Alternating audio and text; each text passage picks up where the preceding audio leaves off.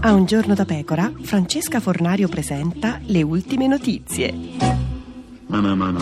L'Europa propone multe per chi rifiuta un profugo. Per Salvini, direttamente il ritiro della patente. Grecia, risultato identico alle ultime elezioni. Merkel commenta: non c'erano i soldi per stampare altre schede. Turisti in coda per l'assemblea dei sindacati al Colosseo, ma Renzi ha pronto il testo del decreto. Entrino i leoni. In Cina costruiscono un Colosseo in copia. Il governo cinese spiega è una gigantesca trappola per catturare lavoratori che chiedono il rispetto dei loro diritti.